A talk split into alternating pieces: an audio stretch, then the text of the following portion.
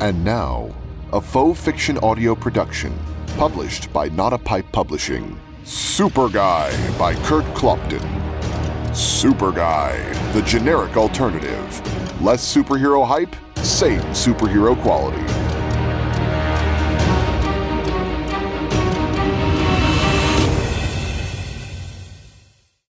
Chapter 3 The mayor needed something big. Something really, really big. Well, maybe not really, really big, because that sounded like money, and the mayor knew his campaign coffers were getting a little low, so maybe something more in the realm of big enough.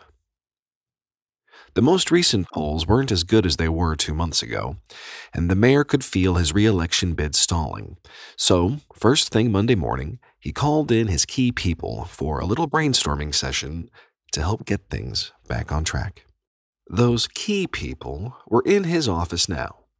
The more important ones, like his personal assistant Lily, the deputy mayor, and the police chief, were sitting on chairs closer to his desk while several other people, more staff members and such, lined the walls behind them. He didn't know them all, but a couple looked familiar.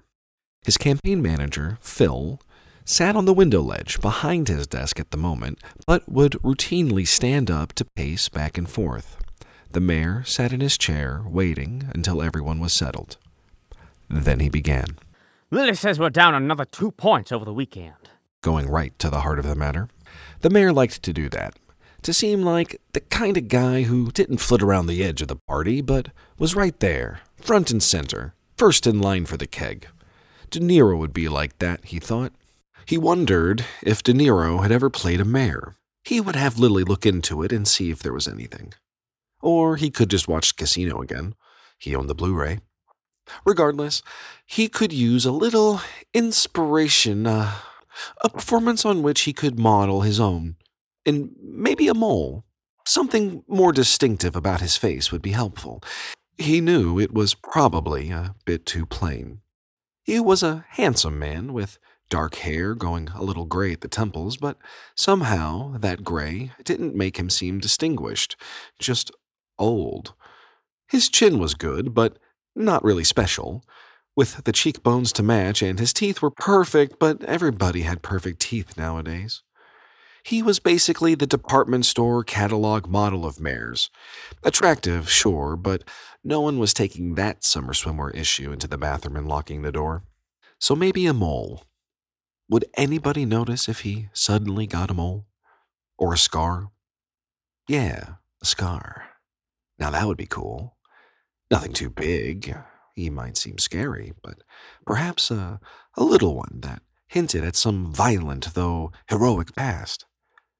Suddenly, the mayor realized he was getting a little sidetracked. De Niro never got sidetracked. He looked at the deputy mayor. How do we lose two over the weekend? I didn't do anything over the weekend. I didn't even shower. It was the weekend. The deputy mayor, a tall, thin man with a hawk nose and trendy glasses, waved a hand slightly as if fending off a gnat and shook his head.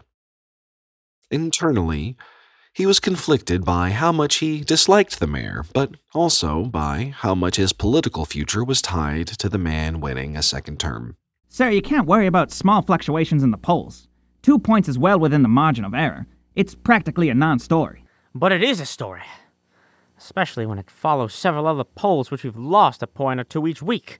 Those tend to add up, and someone in the press will eventually work out the math, or ask a friend to help them. Look, I don't want to play the ignore it game. I want to attack this thing head on. I want to do something to pick those numbers back up. It's way too close now, and their guy isn't going to do anything stupid and give it to us. We need to take it. Plus, he's killing it on these latest crime figures. That might be just the edge he needs in these last few weeks. He turned his attention to the police chief. Speaking of crime stats, Chief, what the hell happened in there? Yeah, what the hell?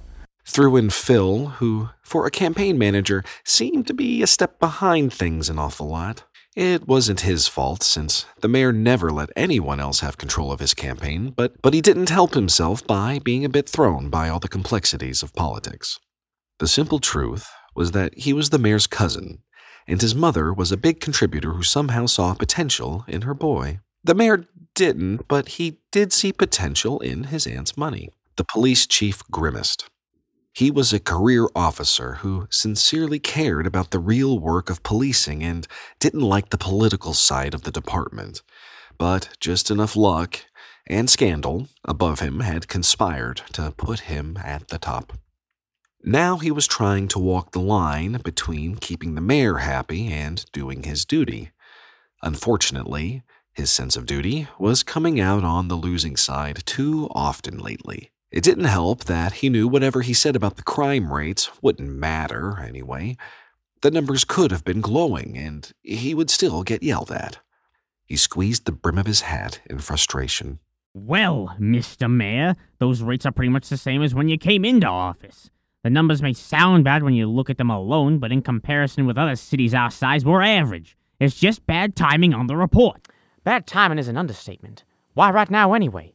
Don't we have some control over that? Well, it was part of your initiative, sir.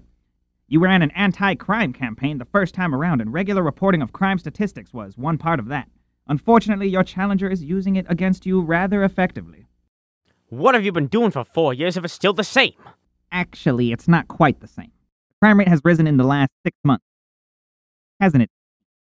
Sure, it's a bit of a rise, but that'll average out in the long run. He brushed his hand against the side of his head smoothing his white hair above his ear. If anyone in the room had been a regular of his Tuesday poker night, they would have recognized his obvious tell. Despite his words, the chief was secretly very concerned about the recent rise in crime because it wasn't a typical increase, and he had quietly formed a small task force to look into it. Truth be told, he wondered if he wouldn't mind the mayor losing the election so he would then be replaced with the incoming administration and not have to deal with this apparent new problem. He had been in law enforcement a long time, and it smelled like something big to him maybe organized crime. And that meant he had a fight on his hands. Not that he minded a fight, but without backing, it wasn't something he could win. The mayor gave him a dismissive wave. Oh, I don't want to hear it. Okay, so what do we do? I ran on anti crime, as the deputy mayor so helpfully pointed out, and crime is what's killing us now. That doesn't look very good. We need something to turn that around quickly. Some big step against crime. Maybe some new policies. We did that first thing in office. Nothing changed.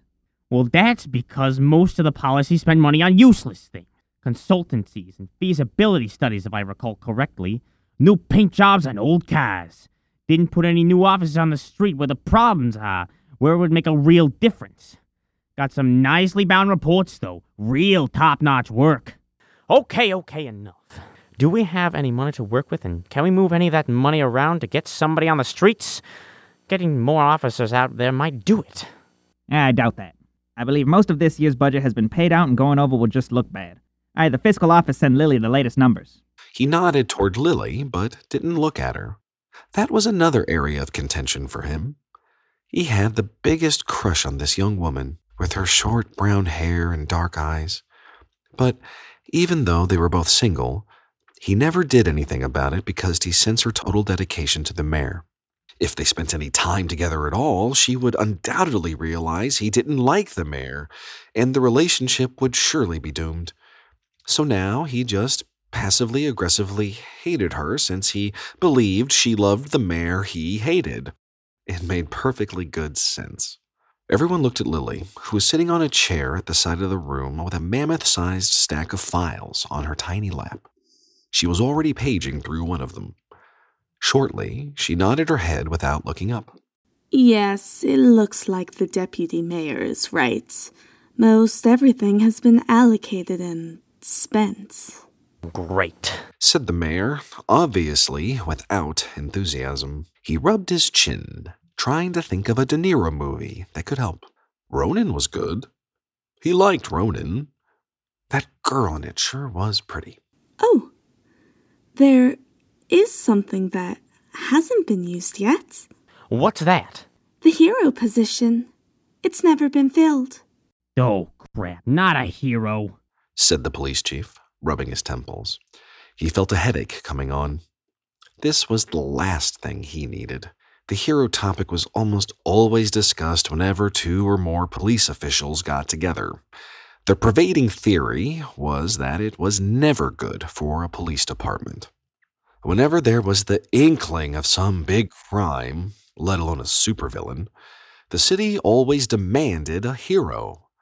A regular cop couldn't even get a free donut after that. The police chief recalled O'Hara crying in his scotch about it at the last conference, complaining about the commissioner always running to the red phone the instant some bad guy pulled into town. He didn't get a chance to do anything. No detectives on the case, no special patrols, not a single task force. Nothing. O'Hara went on and on, talking about other complications concerning his wife and their private time. He was a real mess. The chief shuddered at the memory. Hero position? What hero position? This file was different than the other variously colored ones on her lap. It had a metallic sheen, like brushed aluminum, and had the letters DSF etched across the front. They stood for Department of Superhero Funding, the federal entity that approved and created hero positions, Oh, the hero position. said the deputy mayor, nodding his head in recognition. The hero.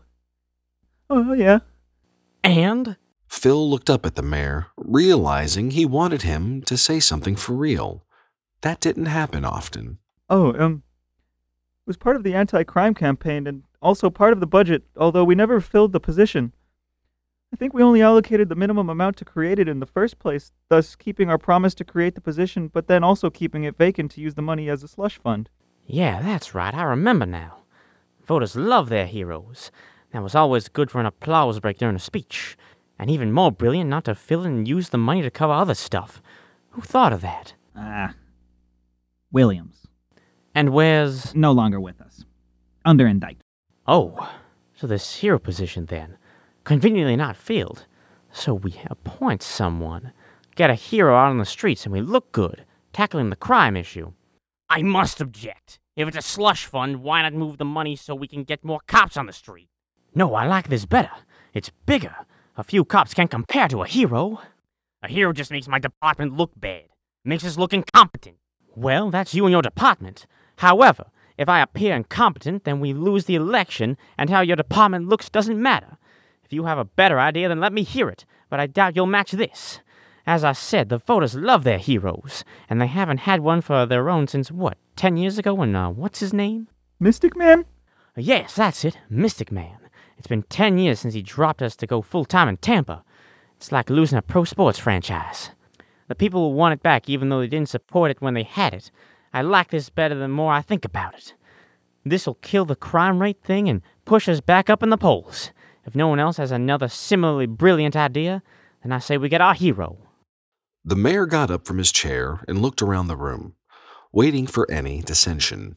There was none, at least not vocalized. It's settled. He walked over to Lily, who was smiling at him shyly, and took the hero file from her. He thought it would be very heavy, considering its metal appearance, but it was amazingly light, almost as if it weighed nothing at all. He walked over to the deputy mayor. This is extremely important, so I want you to handle the appointment personally. Find someone for the position and then set up the requisite announcements, appearances, and photo ops. And do it fast, like today. I'm counting on you. I'll take care of it. said the deputy mayor, already thinking of which aides he could drop the task on. Everybody had their priorities, and while this was the mayor's, the deputy mayor had a few of his own that took precedence. Obviously, one was hating the mayor. Next in line were a couple of new plans he had that might ensure his personal political future was secure no matter what happened with this election. This hero might save the mayor, but the deputy mayor wasn't taking any chances. His priority was himself right now. He would get someone else to deal with this hero thing, Excellent meeting. Now everybody clear out. said the mayor, walking back around his desk and dropping into his chair as the people shuffled out of the room. Damn good meeting, he thought. Not exactly the Untouchables De Niro, but he could never get away with the bat thing. Maybe he should get a bat for his office, though. Just for a little secret motivation. You have been listening to Super Guy by Kurt Clopton, a faux fiction audio production, published by Not a Pipe Publishing. Look for the sequel to Super Guy coming this September. This recording, characters, and the situations within are the property of their author and creator and protected by copyright. If you wish to listen to more episodes in advance, search patreon.com, then Faux Fiction Audio, and sign up to be a monthly patron. Or stay tuned until the next week for your free episode. We will see you then.